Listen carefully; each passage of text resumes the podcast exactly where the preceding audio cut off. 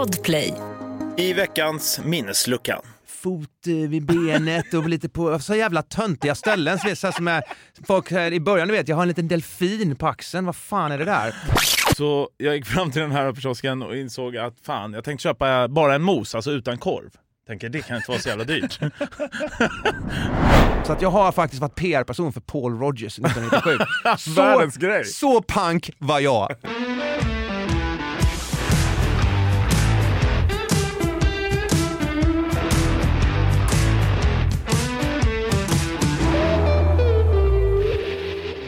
Välkomna till Minnesluckan med mig, Nicke Borg.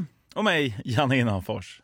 Det här är främst en samtals och nostalgipodd där vi varje avsnitt väljer ett nytt år som vi blickar tillbaka på och minns händelser och musik. Men det blir samtidigt en hel del djupdykningar i mitt band Backyard Babies dysfunktionella karriär och mitt liv som rockstjärna. Men nu ska vi öppna dagens minneslucka. Janne, vart ska vi bege oss? Jo, vi ska bege oss till det året då Svealandsbanan mellan Eskilstuna och Stockholm invigdes. Alltså eh, tågrälsen där. Den jag tar varje dag. Den funkar så där kan jag säga. eh, en majoritet i Sveriges riksdag beslutar att kärnkraftverket i Barsebäck ska avvecklas och serien South Park har premiär i USA. Dessutom så kunde man höra den här jävla låten lite överallt.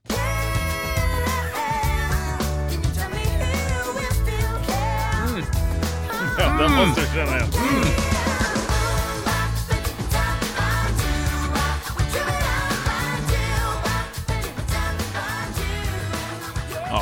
Mbop med Hanson ja. Här hör man hur viktigt det är med en bra text. ja. Jag kommer göra en rant där om det här året sen vad gäller musiken, för det här var det sämsta året hittills.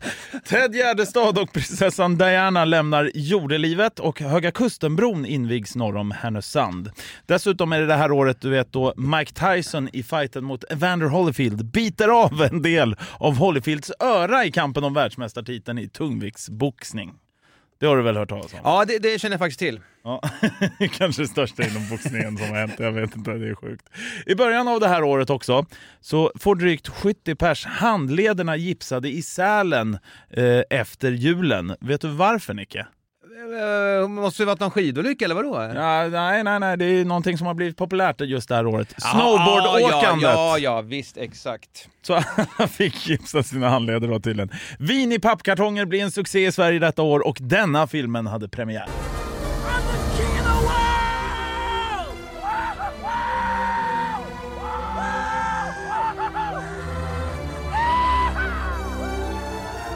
Var ju länge sedan nu. Du ser lite frågande ut gör jag. men du kan, har du sett Titanic? Jaha, det var Titanic, Ja, ja, precis. Titanic. Ja, det har jag gjort. Absolut. Så vi ska alltså tillbaka till året 1997. Precis. Och vad gjorde du då Nicke? 1997 var året då jag eh, fick den stora äran att hänga med, turnera med och lära känna ett band som heter Social Distortion.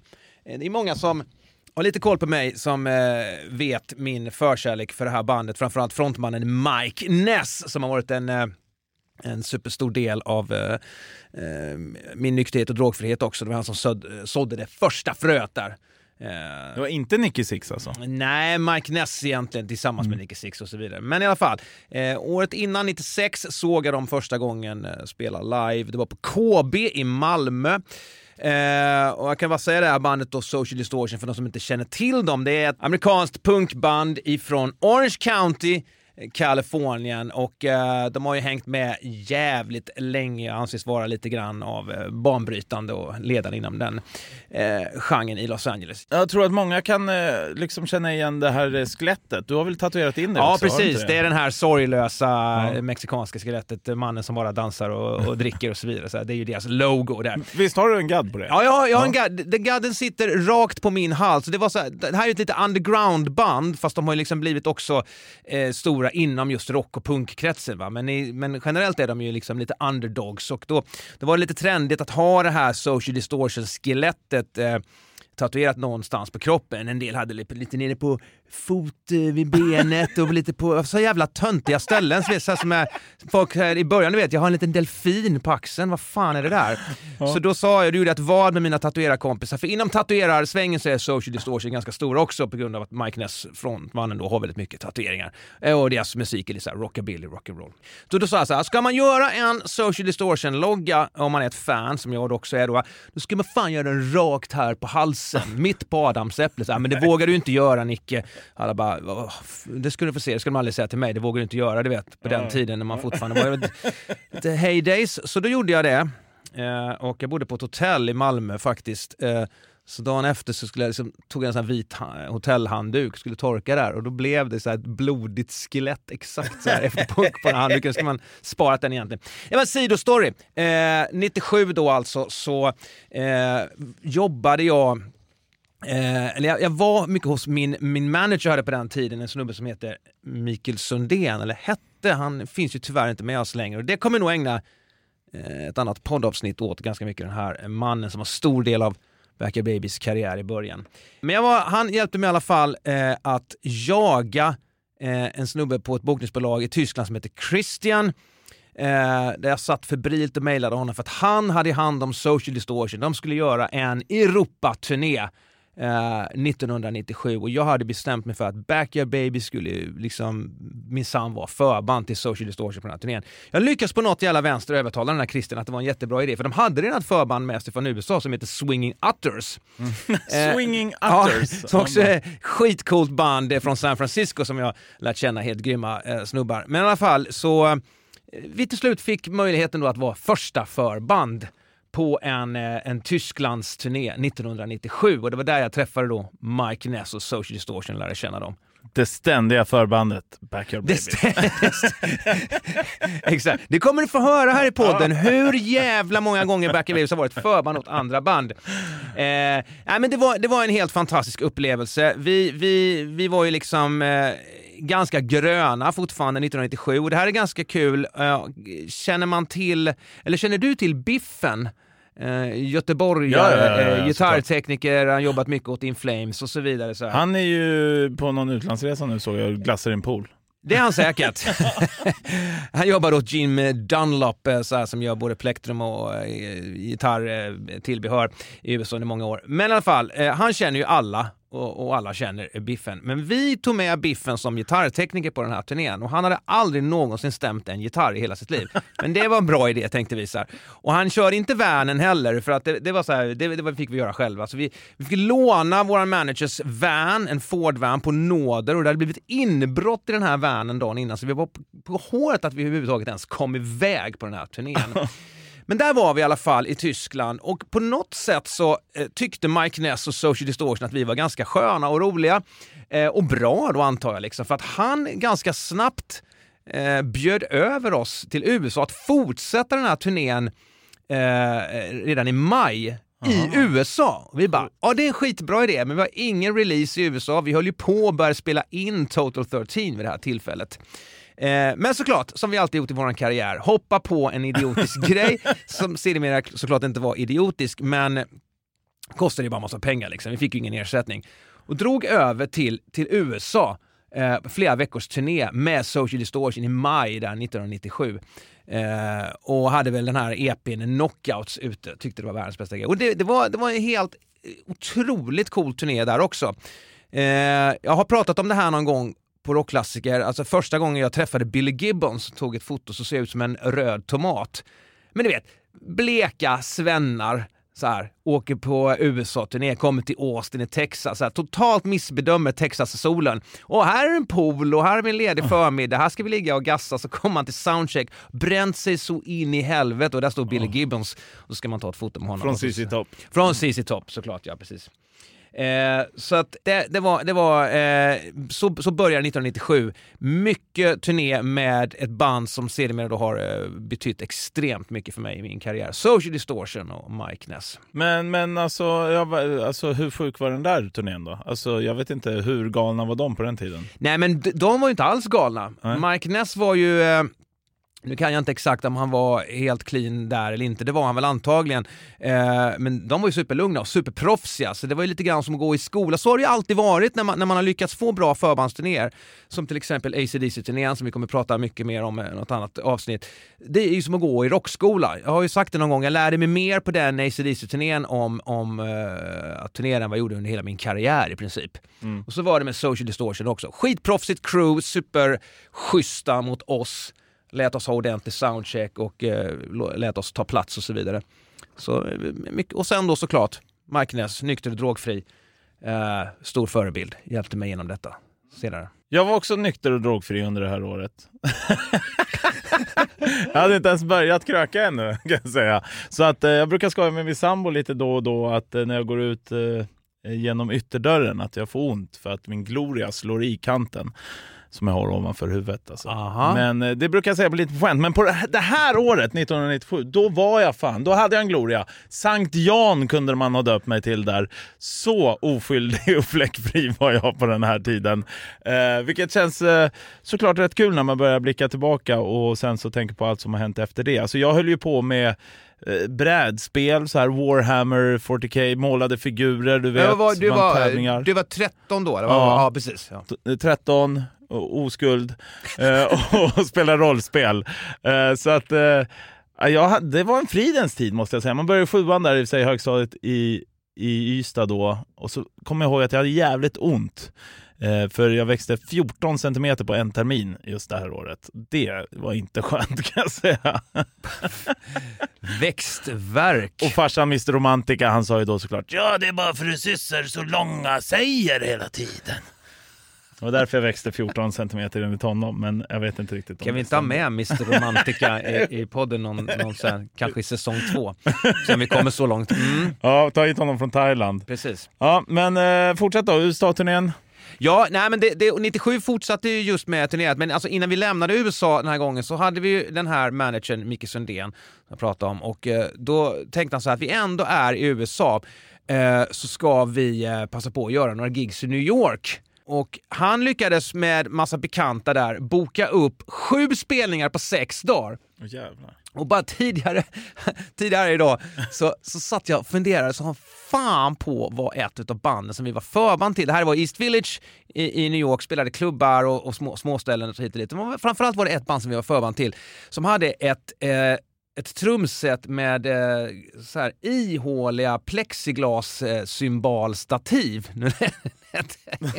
alltså, så det var någon så här neongrön vätska i som bubblade. Okay. Så helt sjukt, det var så här psykedeliskt monsterband. Och jag har ju nu suttit i, i, i tidigare idag och googlat det här, för jag blev så förbannad att jag inte kom på vad det var. Och du vet, vi har snackat om Lordi tidigare. Ja. Det här, tänk dig ett band som är en blandning mellan Lordi, Gwar och eh, kanske Grateful Dead.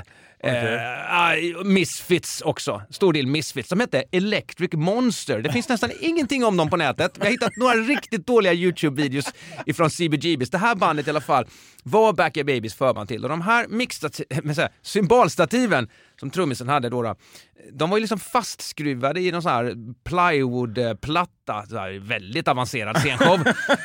Och, och, vi skulle få lira på eh, hans trumset då, då vi var i förman det här bandet, men de gick ju inte flytta. Han var en stor jävla snubbe.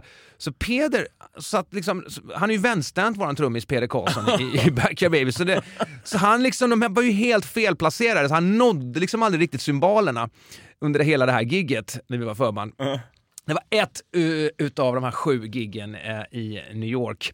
Uh, och det var då också tack vare en snubbe som heter Howie Pyro som också är New York-legend får man nästan kalla honom för. Eh, var med och formade band som D-Generation. Han var en riktig eldsjäl. Eh, han finns inte med oss heller längre tyvärr. Eh, som hjälpte oss att sätta de här giggen. Så vi gjorde liksom en New York-turné 1997. Sju gigs på sex dagar. Ett utav dem var förband till Electric Monster. Googla dem, du kommer inte hitta ett skit. De var roliga.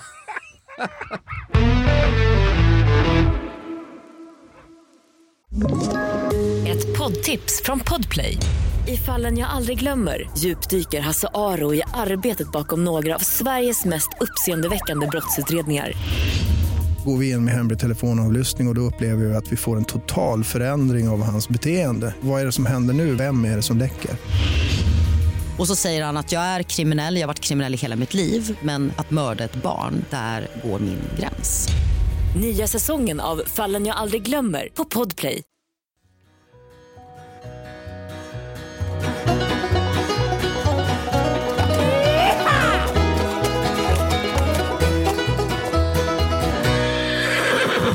Ja, och min sambo jobbar i stallet just nu och lyssnar på den här podden så står alla elva hästar där i stallet och gör givakt just nu. Jag måste ha ett litet rant först. Det är så jävla provocerande att alla ska gilla country helt plötsligt. Jag har liksom hållit countryflaggan väldigt högt redan sedan 2010 när jag gjorde så här, försökte göra countryplattor så skrattade skivbolagen åt mig, rockfansen skrattade åt mig och så här, Nicke, man kan inte göra country. Alltså, det funkar inte i Sverige. Det är ingen som gillar country överhuvudtaget. Och nu bara är det fucking jävla foppatofflor och country överallt. Beyoncé har gjort en countrylåt. Den är skitbra, jag älskar den. Inget, inget, inget fel så, men liksom den är etta på eh, country eh, Billboard-listan i USA. Oh ja, första kvi- eh, Ja. svarta Jo men mörka du kan kvinnan, ju va, tänka dig den här liksom Trump-country-högen alltså går ju i fucking taket över det här. Det, det, är ju, det, är ju liksom, det är ju totalt jävla uppror i USA. Jag kan, jag kan väl tycka liksom att så här, ja, fine, liksom, man behöver inte ens dela upp det massa olika genrer överhuvudtaget, ha en topplista, I don't know. Eh, men i alla fall, det är lite provocerande att alla ska lyssna på country plötsligt. Nu är det så jävla okej och alla har varit country-fan jävligt länge plötsligt visar det sig.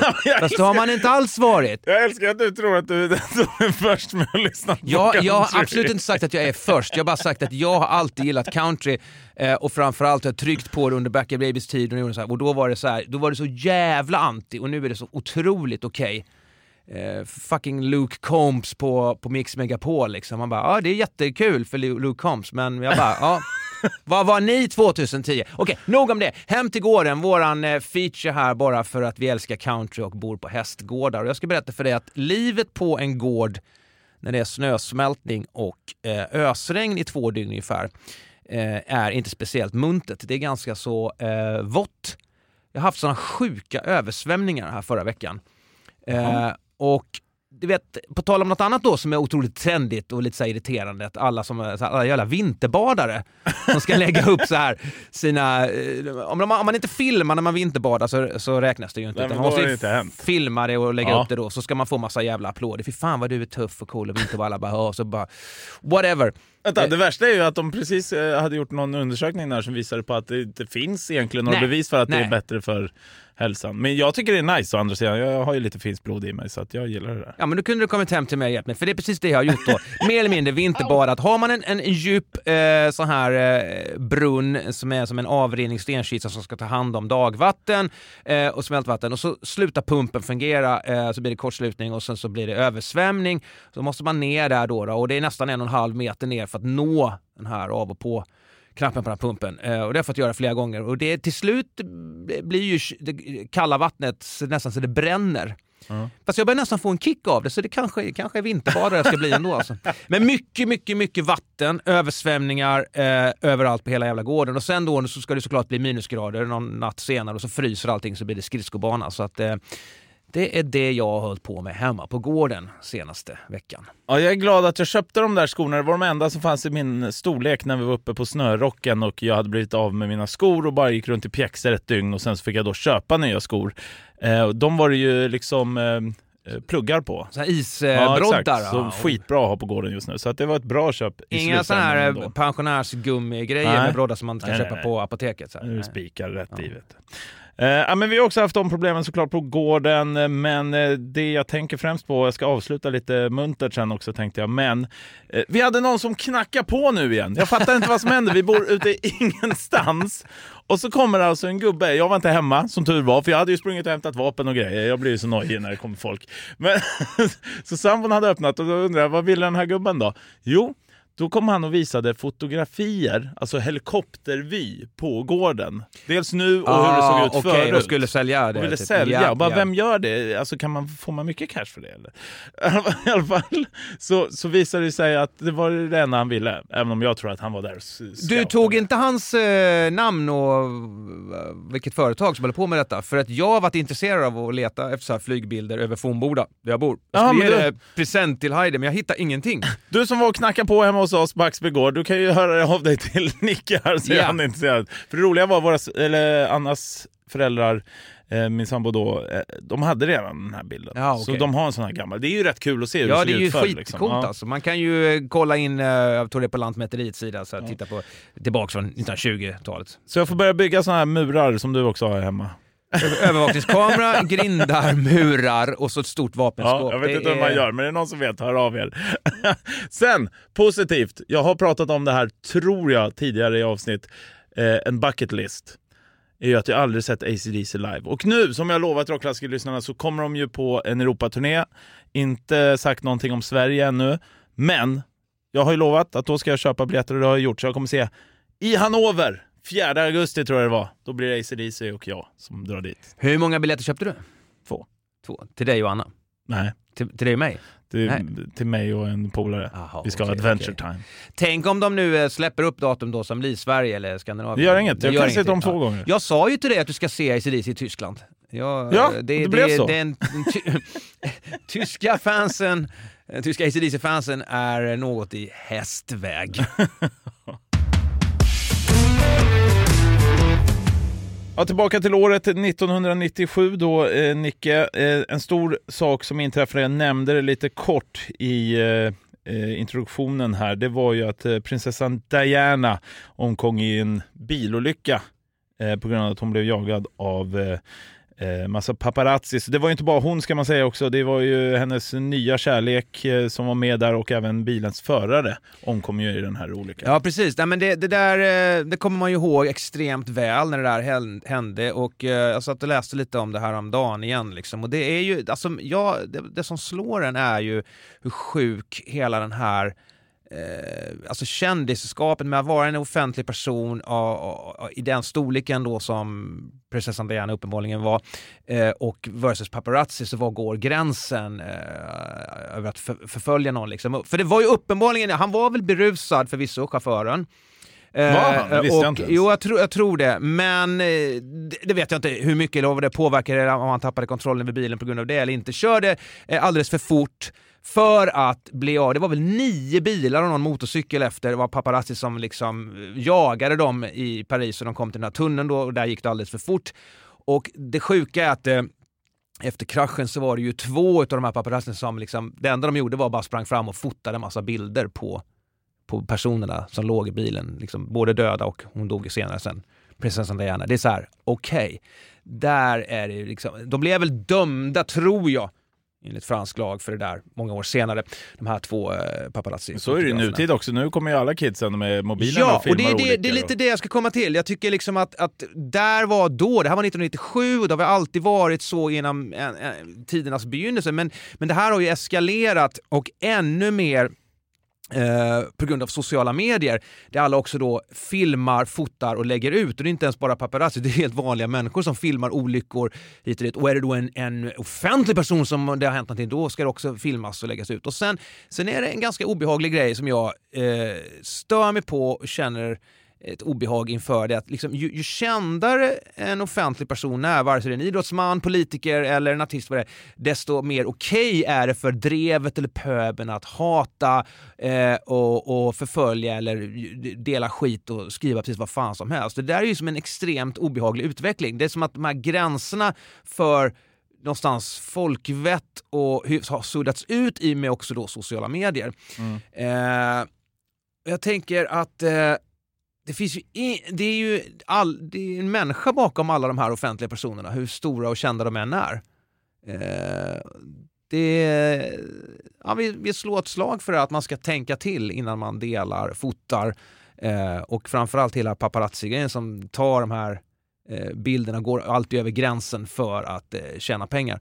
Det är alltså Mår man så bra att man tittar sig själv i spegeln och bara, vad gjorde jag idag? Idag fotade jag en nästan död prinsessan Diana liksom, sålde skitdyrt. Förr kom pöben med högafflar, nu kommer de med en iPhone 15. Precis. Eh, så här, dra ur pluggen ur internet, tillbaks till högafflarna. Men det är lite roligt för jag, jag, jag har känt på det här, hur det är att bli lite jagad av paparazzi.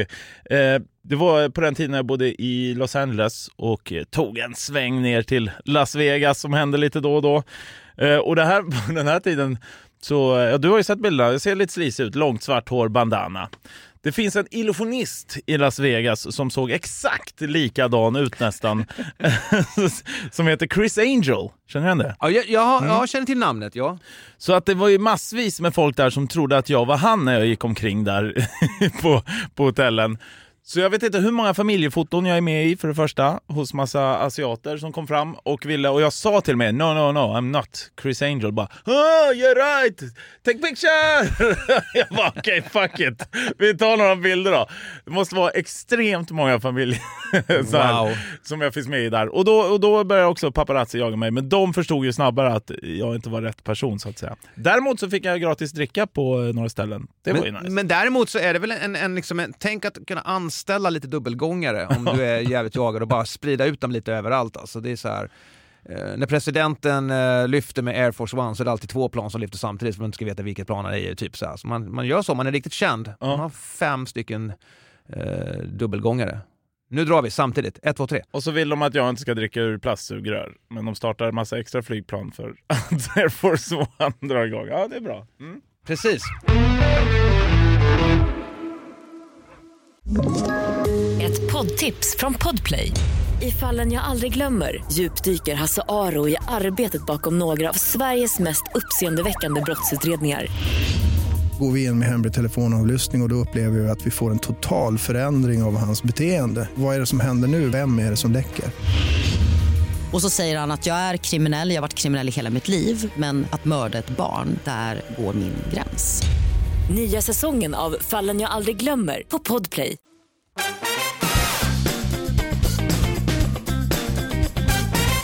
Ja, det där betyder då årets låt. Nu ska vi utse, både jag och Nicke, vilken låt vi tycker är årets låt. Och jag brukar ju alltid alla tidigare avsnitt har jag suttit och sagt hur svårt det har varit. Oj, vad bra musik det har varit. Det här var ett riktigt skitår. Det var inte konstigt att mm, Mbap med Hanson kunde gå flera veckor på hitlistorna. För det var fan inte mycket musik som var bra som jag hittade. Konstigt nog. Nej. Det är mellanår det här alltså. Det är ungefär som texten i refrängen på Umbap. Den är ju jävligt viktig. Men vi har ändå varit tvungna att välja en låt ju och jag hittade en. Men jag tänkte att du får börja Nicke. Ja, och det är faktiskt ganska intressant. Det blir lite av en tillfällighet här. Eh, men eh, jag går vidare på spåret med paparazzis. Eh, innan jag, innan jag berättar vilken låt jag har valt du kommer du kanske snart gissa här, så ska jag slå ett slag för en riktigt cool dokumentär Uh, som jag har kollat på nu och det är nämligen dokumentären om Robbie Williams. Du vet ju vem Robbie Williams är såklart. Ja, ja. ja. Let me entertain you. Yes, exakt. Och den är ju precis det då, då. Sjukt intressant, jävligt tragisk, jävligt skrämmande. Det handlar om, om kändisskapet, uh, vad han gick igenom. Han var ju skitung, var väl bara 16 år någonting där. Take That uh, slog igenom, han var ju yngst mm. i det mm. där boybandet. Pojkbandet, varför säger man boyband? Pojkband. Uh, eh, och uh, man, han, uh, han sitter och tittar på gamla klipp genom hela dokumentären och så går de in på de olika scenarierna under hans tid. Och han vart ju också jävligt jagad av paparazzi, så det ska man ju tillägga just lite då med, med prinsessan Diana. Jag vet inte var de här paparazzierna var ifrån i, i, i den här olyckan, men alltså brittisk press är ju snäppet jävligare än all, all annan press i hela världen. Eh, amerikanska paparazzis är ju inte alls så vidriga som de brittiska. Eh, det kan man också se i Beckham-dokumentären. Helt sjuk! Helt sjukt vad han fick utstå till exempel. Och lite så var det med Robbie Williams. Så otroligt hatad i, hemma i England. Liksom. Det fanns ju någon kolumnist som eh, eh, säger man så, ja, som skrev för någon eh, tidning, eh, vad det nu var, om det var The Sun, det kommer inte ihåg, som hade liksom varje vecka en hatkolumn om Robbie Williams och så vidare. så, eh, jag säger så här, vare sig man gillar hans musik eller inte, och det är samma sak med Beckham, vare sig man gillar fotboll eller inte, kolla på de här dokumentärerna. De är sjukt bra och man får en, en jävligt så här, nästan lite obehaglig bild av hur vara så pass känd, men ändå så pass hatad i press. Det måste ju vara det måste ju vara det mest schizofrena man kan uppleva. Du har 60 000 pers och fans som skriker älskar dig varje kväll när du lirar stadion. Eh, stadiums över hela världen och sen så eh, dagen efter i pressen så är det några jävla, så, så är du bara hatad i ditt eget hemland. Mm. Jävligt konstigt, måste säga. Men i alla fall, 97 då, då så släppte han sin solodebut Life through a lens, Robbie Williams. Och det här är en låt som för mig eh, är 1997 eh, nötskal ska jag inte säga. Jag tycker den här eh, är 1997 helt enkelt. Jag snackar om Angels med Robbie Williams.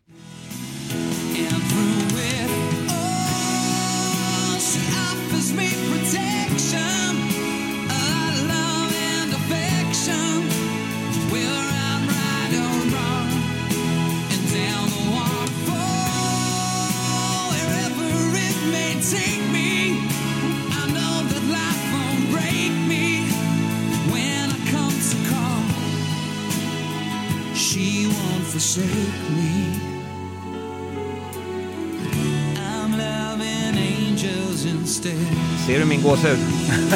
ah, det bara står upp på den.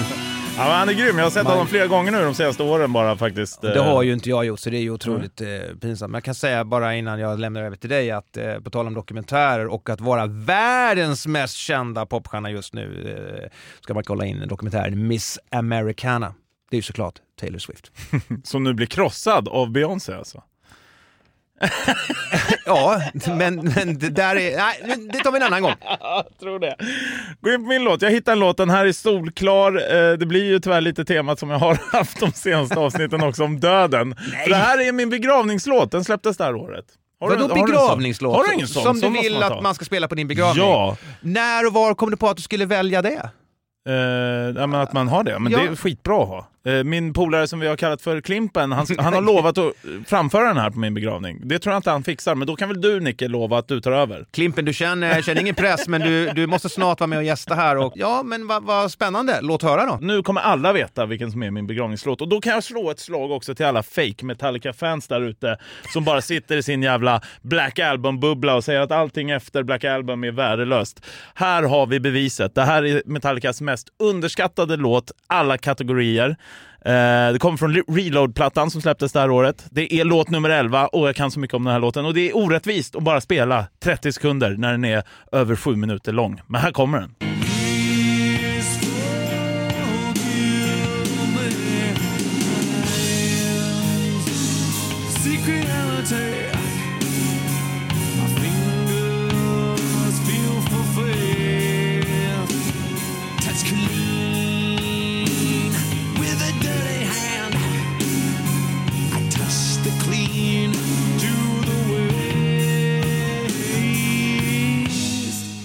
Ja du, Low Man's Lyric heter den. Jag försöker hänga med i texten lite grann. Är det texten som är främst anledning till... eh, Ja, ja, ja, Ja. den är fantastisk Ja, okej. den här låten. Okej. Den- den- Nummer 11 på Reload-plattan, Low Man's Lyric. Eh, Min begravningslåt alltså, jag, jag lovar mig själv att inte börja gråta här, men den är känslosam den här verkligen. Den, eh, den har hörts på många efterfester efter klockan tre på natten. I och med att jag är en sån extremt respektfull person och tycker så mycket om dig Janne, så ska jag ge det här en rejäl chans. Alltså. Men i första lyssning så känner jag så att okej, eh, jag är inte super, super inne på Metallica på den här tiden alltså. Men, eh, men nu, nu har den här känslan för den här låten eh, och har valt den till din begravningslåt så ska jag lyssna på den Ja. eh, efter vi har lagt. Och nu kommer jag svara på den frågan man alltid får ute på krogen också. Varför spelas samma låtar i radio för hela tiden?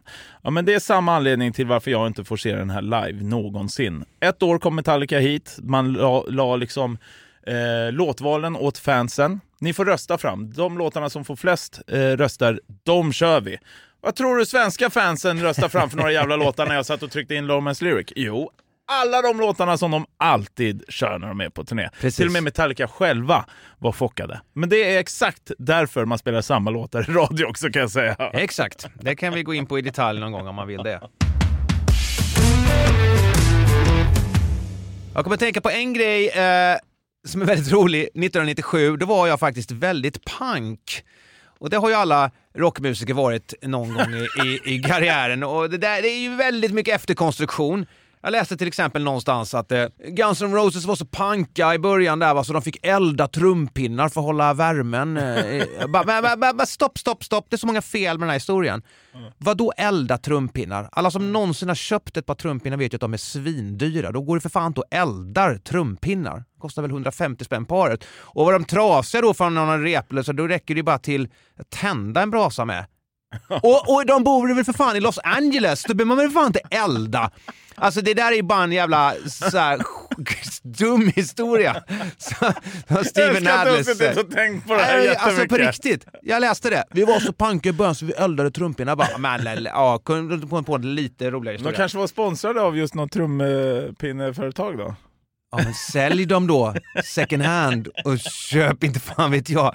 Nej den där historien går jag inte på. Däremot så var jag jävligt punk eh, 1997.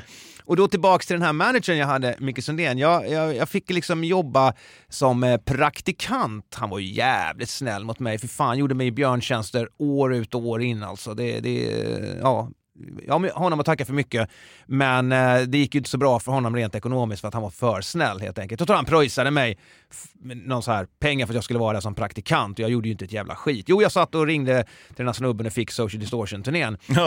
Eh, men eh, det var så att vi höll på och spelade in eh, Total 13-skivan också, jag och mitt Backyard Babies, våran liksom genombrottsplatta kan man säga. Och den här studion låg under eh, skivbolaget eh, eh, MVG som låg på Roslagsgatan, eh, deras eh, kontor och den här studion, eh, Roslagsgatan i Stockholm.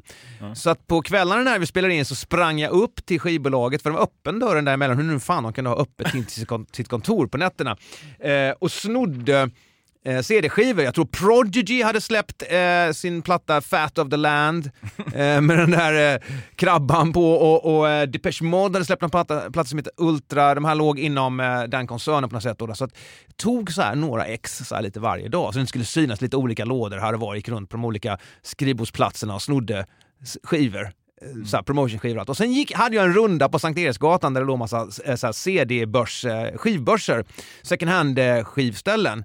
Man tänker att det här är en väldigt häftig tid, långt innan streaming va? Och sålde de här skivorna second hand. Så varje vecka så gjorde jag en sån liten raid där och gick runt så här. Tittade på mig konstigt bara, är du här igen? Bara, Ja, fan jag, jag hade sju ex av den här Prodigy-plattan. Eh, ja, eller hur? Varför köpte du sju ex när du ska sälja alla sju? Nej, det där, de, de fattade att jag hade snott dem där, men de var schyssta ändå. Så man fick väl såhär 40 spänn per CD-skiva. så hade man så här 10 åt gången. Det blev en 400 spänn. Det räckte till någon, något att käka och lite suppa och lite en braj eller någonting. Så, här. så, så där höll jag på konstant. Och även då när jag var eh, som praktikant hos min manager Eh, han hade ju också massa promotionskivor som de skickade. Vi säger att ett skivbolag i Tyskland eh, skickar 20 promotionskivor för honom då till exempel att eh, disponera ut till präst och hit och dit. Då snodde jag 10 direkt. Så han, då räckte ju oftast med tio. Så gick jag och sålde de där andra tio på skivbörsarna. Och en av plattorna jag sålde var också Paul Rogers platta. Paul Rogers eh, ifrån Free och Bad Company. Eh, han hade släppt en platta som heter Now 1997. Eh, och där gick jag och sålde. Sen så kom han, eh, Micke Sundén, som han hette då, min manager, på sin borländska. Du Nicke, fan, nu kommer Paul Rogers till Stockholm och jag kan fan inte ta hand om honom. Nu får du hjälpa till att ta hand om honom. Han behöver en PR-person som ska ha hand om honom på Sheraton Hotel en hel dag. Jaha, jag tänkte, fick jag ångest direkt att jag har sålt hans jävla skivor som jag har snott second hand och nu ska jag ha hand om honom eh, som någon sorts PR-person. Men han var skittrevlig. Ja, du, du gjorde Jag, det alltså? jag, jag tog emot journalister och sa så här, ni får vänta. och så satt han i ett annat rum på, på Sheraton Hotel, någon svit där. Och så sa jag så här, nu är det dags för Expressen, varsågod. Jävla idiot. Ja, så fick eh, de gå in och intervjua Paul Rogers. Och så fikade vi lite, eh, det kom en sån här drinkvagn där på Sheraton och så, så tackade han för sig efter en dag. Eh, och han och någon manager, så, så drog de. Så att jag har faktiskt varit PR-person för Paul Rogers 1997. Världens så, grej. så punk var jag 1997. Jag, kom, jag kommer ihåg det pankaste jag varit, det var väl när man pluggade i gymnasiet eller något sånt några år efter. Och då gick jag till Ystads korvkiosk, Öppet heter det. Och på den här tiden så prioriterar man att ta råd med lite kröka ju istället för mat. Precis. Så jag gick fram till den här kiosken och insåg att fan, jag tänkte köpa bara en mos, alltså utan korv. Tänker det kan inte vara så jävla dyrt. Men den kostar 10 spänn och det hade jag fan inte. Jag hade en femma. Så att jag frågade om man kunde köpa en halv mos och han kollade konstigt på mig. Men jag fick det faktiskt. Jag fick köpa en halv mos för fem spänn. Sen var det party på kvällen. Du vet, han, han hade ju lovat mig, den här managern Micke, att ta hand om mina räkningar. Men eh, det är klart att inte han kunde göra det hela tiden, så då hade han skitit i att betala eh, eh, elräkningen. Eh, så eh, jag bodde ju eh, bodde lite i en lokal på den tiden och då helt plötsligt bara en morgon så bara det bara svart. All strömmen stängdes av. Till slut fick jag liksom tag på, på någon, jag kommer inte ihåg vilket elbolag det var då. då. Bara, ah, men det är klart att vi stänger av strömmen, den har inte betalt på tre månader den här elen. Liksom, så här, bara, helvete. Så det var det två dygn med stearinljus innan de slog på elen igen, liksom, fick betala i efterhand. Så att, eh, elda trumpinnar i Los Angeles, sådär bullshit. Jag levde med stearinljus och sålde CD-skivor för att ha råd att äta. Så var det 1997. Men det är vettigt att vara så pank lite Det är ju skitnyttigt att vara det eh, någon gång under sitt liv. Ja, jag tror det. Eh, jag tror att de flesta som har varit det kan skriva under på det faktiskt. Du, eh, nu börjar vi närma oss slutet här. Ja, Något mer du vill trycka in här? Ja, Jag tror, jag tror att jag gör en cliffhanger till eh, när vi går tillbaks till runt här åren, för jag kommer tänka på just den grejen de stängde av elen. Jag bodde ju fan i, i en så här studentbostad. Stadshagen, där man max får bo så här sex månader, ett år eh, i någon sån här övergångsbostad. Där bodde jag i sex år. det tar vi ett annat avsnitt. Ringaren från Notre Dame. Följ oss på eh, Instagram, minnesluckan podd heter vi där. Eh, skriv om du har varit pank någon gång eller vilket år du vill att vi ska ta tag i. Och ge oss betyg var du än lyssnar och dela gärna våran podd eh, från den plattformen du lyssnar. Det betyder supermycket för oss. Ja, och eh, det verkar som jag ska träffa Bruce Dickinson från Iron Maiden, så förhoppningsvis är han med i nästa avsnitt. Eh, och fick jag ett löfte där Nicke, om Krille inte, alltså eh, Klimpen, inte pallar sjunga Lomas Lyrics så, så kör du den i kyrkan på min begravning. Med Bruce Dickinson. Frågan. Vet du vad du kan Varför fråga inte? Bruce Dickinson om han kommer ihåg när han hade en trollkarlsdräkt eh, och en svart häxhatt. Eh, med, eh, med så här, trollkarlsdräkten var blå med silvriga stjärnor och månar på och sen hade han en så här, häxhatt, svart häxhatt. När han intervjuade mig och Dregen för ett tyskt metalprogram på tv. Jag tror på riktigt att Bruce Dickinson har satt i system med att klä sig så fult som det bara går med flit bara för att jävlas med folk. För att det, han är så jävla skön. Kommer du ihåg när han var och hälsade på eh, hos Morgonrock på Rockklassiker Ja. för x antal år sedan? Han hade en militär, en sån kost, en camo-kavaj och gråa mjukisbrallor Ja. och trainers. Alltså vad fan är det på riktigt? Jag har aldrig sett någon som är så fult klädd som Bruce Dickinson. Och jag lovar det, han gör det bara med flit för taking the piss. Han är ju asskön. Vad kul, det får vi höra mer om sen. Jajamän, ha det fint så hörs vi. Hej!